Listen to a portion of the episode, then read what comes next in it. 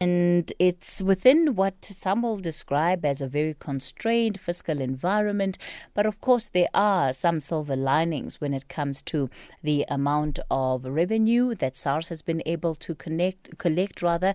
And that, of course, has put the country in a much better position. Professor Andre Roux is an economist at the University of Stellenbosch Business School. Professor Roux, good morning to you and thanks for your time.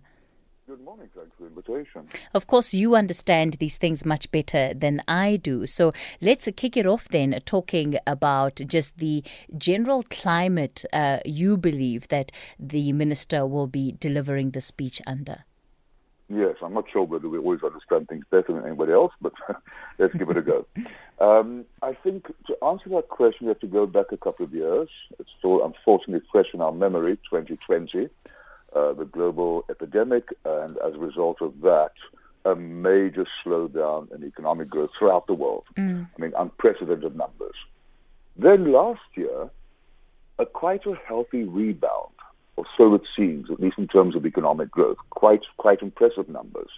Partly because it was simply rebounding from an awfully low base in the previous year, um, but also uh, one of the side, side effects of that was commodity prices rose. As you alluded to, that meant for us here in South Africa an unexpected windfall uh, from from mining tax revenue of about 160, 170 billion rand, and that has given the minister, at least for the next year possibly, a bit more breathing space.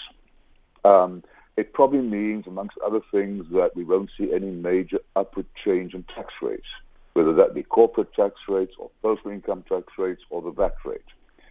Um, but the problem is that this windfall happened more through luck than judgment. And chances are that as the economy globally and here slows down this year, which is expected, mm. then that commodity boom might come to, if not an end, certainly a slowdown. And that brings me to economic conditions this year. So globally, we already see signs, uh, the estimates and the forecasts are telling us this, that growth this year and next will be lower and slower. Along with that, unfortunately, for the first time in more than a decade, we are seeing clear signs all over the world that inflation rates are rising. Mm. In some cases, like America and Europe, they were ling- languishing well below 2% inflation rates, now ranging towards 5 or 6 or 7%. And the response to that we see already, and we're going to see more of this, is rising interest rates, which will in turn also curb to some extent uh, the speed of any recovery. In addition, uh, we note that the recovery, I'm talking, still talking globally, seems to have two kinds of angles to it. So in those countries where uh, vaccination programs have been comprehensive and efficient, we see faster growth and in those countries where it hasn't. By the way, some people talk, talk these days about the jabbed versus the jab nots, a new play on words of the old haves and have-nots. So this recovery last year was was was was furious and fast and exhilarating maybe, but also very weird. And the fault lines are probably kicking in. If that wasn't bad enough, add to that the situation now in Ukraine, with the oil price testing $100 per barrel, and my concern, therefore, is that this year might look good, but this windfall is simply masking some very real underlying problems we have economically, but also fiscally. So I, I, suppose then there are two questions for me that that come from that context, Professor Roux, because on the one hand, the minister has to respond to the needs of South Africa today and what mm. uh, can be made use of in terms of this windfall that uh, mm. you say was mm. not really planned for, but it's mm. here and we need it and we can put it to good use. But on on the other hand, then there are these long term considerations um, that you have pointed out that he will mm. also have to keep in mind. So if we talk mm. about what should then this extra revenue, what should he do mm. with this additional income that we now have? Yeah, I think if you ask 10 people that question, you'll get 11 different answers. Probably even more. yes. But in an ideal world, and obviously when we're talking about budgets and we're talking about ministers anywhere in the world, it, uh, we have to also, as you're quite rightly pointing out, weigh up economic efficiency with political expediency. But certainly, it does give them the breathing space uh, to finance or accommodate what the president announced two weeks ago, and that is another year extension of the of that basic grant, the, the so-called SASSA 350 rand grant. Uh, it would be easier to accommodate that than it would have been without this windfall. Um, but if I had any choice in the matter, I would like to use as much as possible of that windfall to start paying back some of the government debt because that debt is re- has reached, um, I wouldn't say crisis levels, but it is on the fringe of becoming hugely problematic, especially because a fairly large amount of the of the increase in the debt over the last decade has been incurred to pay for what we could call current spending, such as civil servant wages, such as the social grants, such as the interest that has to be paid on that debt. We've reached a point where the interest, where we are borrowing money to partly pay the interest to, that we had to, to pay on the money we borrowed last year to pay the interest on the money we borrowed the year before. So this is becoming a bit of a vicious cycle. So yes, I would use as much as possible uh, to try to redeem some of that debt, but at the same time, obviously, uh, do as much as possible to take account of what you pointed out, the very real poverty, unemployment, inequality related concerns that we have. As I said, my concern is if we give too much now, you create an expectation in the future. And the risk is that the future fiscal condition situation might not be as um, as, as easy as it is this year. Mm. And, and, when it comes to this juxtaposition that, that you've put out there of economic efficiency, uh, you know, versus political expediency, we mm. are coming out of a period again where I think you'll be hard pressed to find departments that are not making a case for why it is that their budgets need to be increased. And some of that yeah. really speaks to the core services that we need in the country. So we've seen what the impact of the budget cuts to, let's say, the police department mm. uh, have mm. done. We've seen what the budget cuts to uh, education, what those have meant, and the different reprioritization of mm. budgets mm. from different departments under COVID 19. Mm. Do you mm. think that the minister is going to be able to continue that, you know, that framework of really spending that is declining over a three year period when it comes to the public sector? No, not, not from a political point of view. I think what is important, though, is to remind ourselves from time to time that simply throwing money at a problem doesn't necessarily make the problem go away. So you mentioned education, which is very close to my heart, of course. But if you look at our education budget as a proportion of the whole budget, as, as a proportion, that percentage is one of the highest in the world. Not many countries allocate such a large proportion of their resources to education uh, as we do, uh, which starts you know, you start wondering, well, if we're spending such a lot on education, why are the outcomes so disappointing? So in many cases, it might not just be a matter of spending more money, but perhaps spending what you've got more efficiently, more effectively. Um, and I think also we need to get into a mode of thinking which tells us that there are no quick fixes to many of our problems, as much as we'd like to think so. The budget itself is not meant to be a blueprint for transforming our economy, but it can play a role. So if there are no quick fixes, added to that, I'd like to say let's get the right things right and get them right in the right way. Let's go back to basics almost. Now, that could mean different things to different people, but it's a well-known fact that you need the right kind of infrastructure for an economy to operate more efficiently. Uh, ideally, in terms of what the minister spends, uh, there should be a shift towards more capital spending as opposed to current spending. Let's cut back, as the, as the president suggested a couple of weeks ago, on red tape. Make it as easy as possible for businesses, big ones, local ones, international ones, and especially small ones and micro businesses to do what they could be doing so very well. And still talking about small businesses, the, the president also made the point that government should not be seen as a major employer. And he also then mentioned self-employment is a rapidly growing source of potential job creation. For that to happen, We need to have less red tape. We need to actively encourage, not just play lip service, the importance of entrepreneurship. Make it as easy as possible for a new, small, budding entrepreneur to get his or her business going. Uh, and that ranges from access to seed funding, uh, fair interest rates, as little red tape as possible, as I've already mentioned. Another basic thing that we need to get right, and I think we might be moving in that direction, as not necessarily the responsibility of the finance minister, but that is restoring the once proud integrity and competence of many of our institutions, uh, such as, I'm not saying that they are suffering, but examples of institutions include the Public Protector, the Auditor General, the Judiciary, the Central Bank, uh, the media, etc.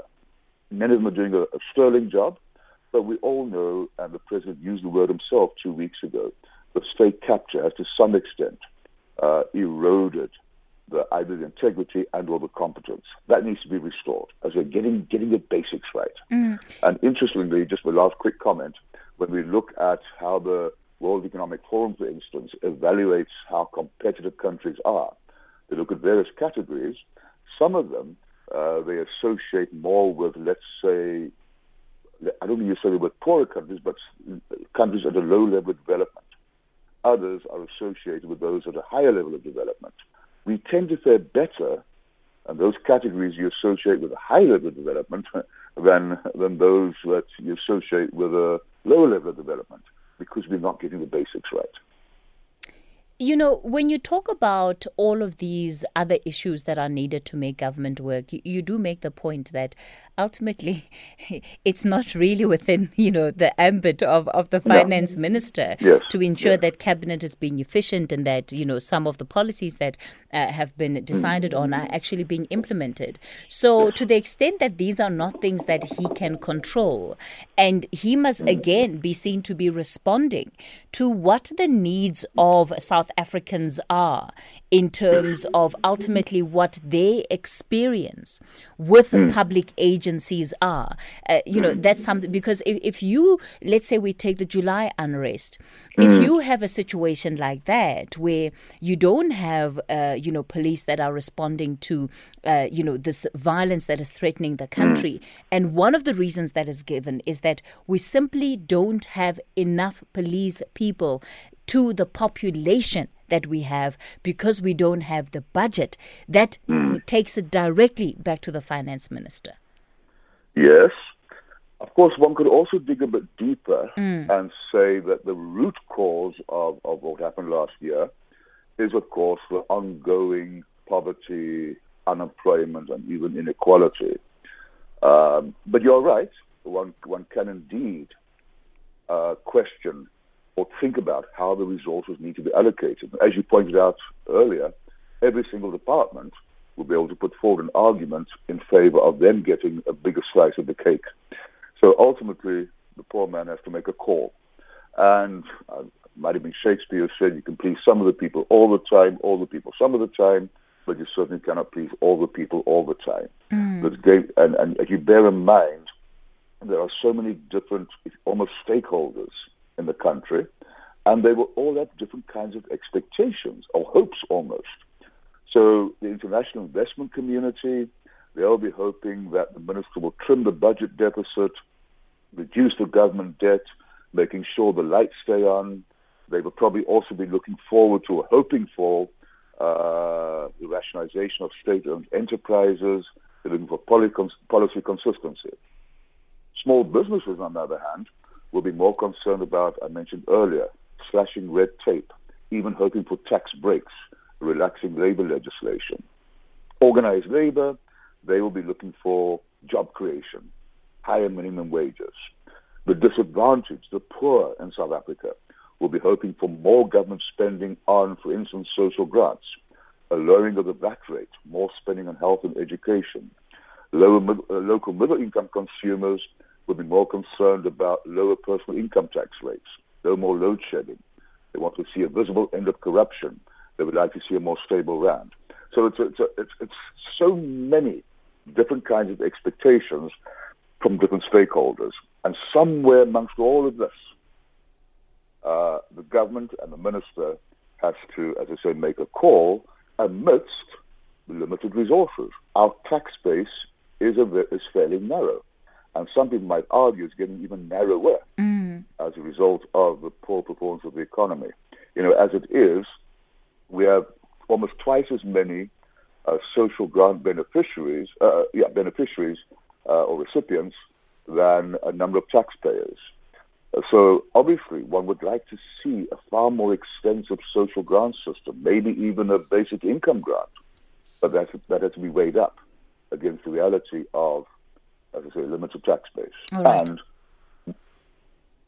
uh, so, sorry for coming in there, Professor Roux. I'll, I'll, I'll, give you I'll give you a chance to uh, continue. I'll also take a couple of calls on this conversation. Professor Andre Roux is an economist at the University of Stellenbosch's Business School. It's ten thirty, and Musa has your headlines. Let's have the conversation. WhatsApp voice notes on 0614 104 107. We continue the conversation on the talking point. We've been looking ahead to the budget speech by Finance Minister Enoch Godongwana later today. Uh, we're in conversation with Professor Andre Roux, who is with the uh, University of Stellenbosch's Business School. Let me go to Pastor Duma. You're calling us from Durban. Pastor Duma, good morning. Your call has been. Hello, hello, Pastor Duma. All right, it looks like we've lost uh, Pastor Duma on the line there. Sorry, uh, we'd kept him waiting for some time. So, Professor Roux, let me then just uh, come to you to be able to wrap up our conversation. We've talked about what uh, should be in the budget. Maybe let me ask you as we close off what. Uh, sh- what the what should the finance minister not say in his budget today? That's an interesting one. um, well, I hope he doesn't say that we are entering good times and, and that this year or, or the, the, the, the, good things that happened last year are going to continue. I hope he warns everybody in a nice way that tough, tough times still lie ahead. I hope he doesn't create the impression that this budget speech will represent a quick fix for all our problems and rather point out that, you know, it's kind of an elastoplast, really and there are fundamental things we need to sort out. I hope he doesn't, and when I say this, it's not because I don't have any sympathy or empathy, but I hope he doesn't announce uh, a basic income grant this year. As much as one would probably like to see it sometime in the future, we simply cannot right now afford it. I'm, I'm sorry to say that. Mm, okay. I hope, and I hope, uh, I hope he does say something about the national health insurance and how the progress being made there that's another potentially big consumer of resources. All right. Uh, Professor Roux, before I let you go, Pastor Duma, I'm just going to take him uh, as the only caller for now because he's been mm-hmm. holding for the longest time. Pastor Duma, good morning. Hi, good morning, Auntie Kathy. How are you? I'm all right. Thank you. Go for it. I'm fine. Thank you. Uh, uh professor Andre Roux, um, yes. my question is because you are a professor, you will know a little bit better than me. I'm trying to get my head around what happened to our country, to the, um, the lending houses of the world, where we were declared a uh, state that is in the junk m- mode or junk status, but they gave us money. How is that possible? As a professor, if you can break it down and make me understand, because if you are in a junk status, it's like somebody that is is, is uh, has got no money at all, but the bank still gives me money. How hmm. is that possible? We were declared that we are insolvent as a country. We are in the junk status, but the World Bank or the IMF gave us money. How is that possible? No. I'll listen on the air, uh, Professor. All right. Well, first of all, I don't think that's necessary because I'm the professor. I can answer the question, but um, we must bear in mind that when the, the credit rating agencies, and there are, there are lots of them, but three of them particularly stand out: Moody's, Standard and Poor's, and Fitch. When they pass judgment on, in this case, our government debt. It's only the government debt, not the country as a whole. They're not saying that the country is in serious trouble necessarily, but they are passing judgment on the quality and the, uh, the credibility and the creditworthiness of government debt. They pass judgment by stating, uh, after having looked at many, many variables, that in their opinion, when we talk about junk bond, they would think carefully before mm. buying government bonds. They would think twice. They're not saying don't buy. They're just saying it's not as safe a bet as it might have been previously. That said, uh, whoever wants to lend us money, and it's, and it's, very rarely the World Bank and the IMF, uh, we don't owe much money to them at all. In fact, when we look at our foreign debt, only a tiny portion, and only in, in recent times, has been borrowed from the World Bank. Prior to one or two fairly recent uh, borrowings, we had paid off our last debt to the World Bank back in 1982. So most of the money we borrow is from international institutions, financial institutions all over the world. And by the way, let me go back a step. When we talk about government debt, most of that is actually borrowed within South Africa, just as an added point. But talking about the money we borrow internationally, we being the government, those bor- uh, those lenders, they they take note, obviously, of the credit rating agencies, but they also take note of the fact they use their long memories to realize once again that since time immemorial, that's pushing it a bit, but going back many, many decades, this country's government, past and present, has never ever defaulted on its international debt.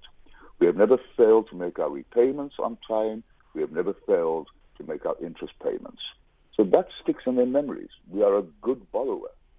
Secondly, the returns we offer on this debt are very attractive right now. If we look at the global picture, we are offering interest rates of 7, 8, 9% uh, if people lend money to the government by buying government bonds. Very few countries can make that kind of offering. In some countries, the returns on government debt are 0%. Mm. So, so the combination of having a good reputation through thick and thin and offering good returns still uh, uh, prompts foreigners to lend us money. That's, that's a quick answer. I could give you a much longer answer, but I think the, the, the crux of the story is the credit rating agencies are evaluating the quality of government debt, and they are simply passing, uh, they're simply making a, not a recommendation even, just sort of making a suggestion, just passing judgment in a certain sense. All right. Professor Roux, let me thank you for your time this morning and we'll leave it there. Uh, we'll wait and see what happens then yes. later this afternoon. I'm sure there'll be plenty uh, to talk about in the next 24 hours. Indeed. Thank All right. You. Professor Andre Roux there. He is an economist at the University of Stellenbosch's Business School.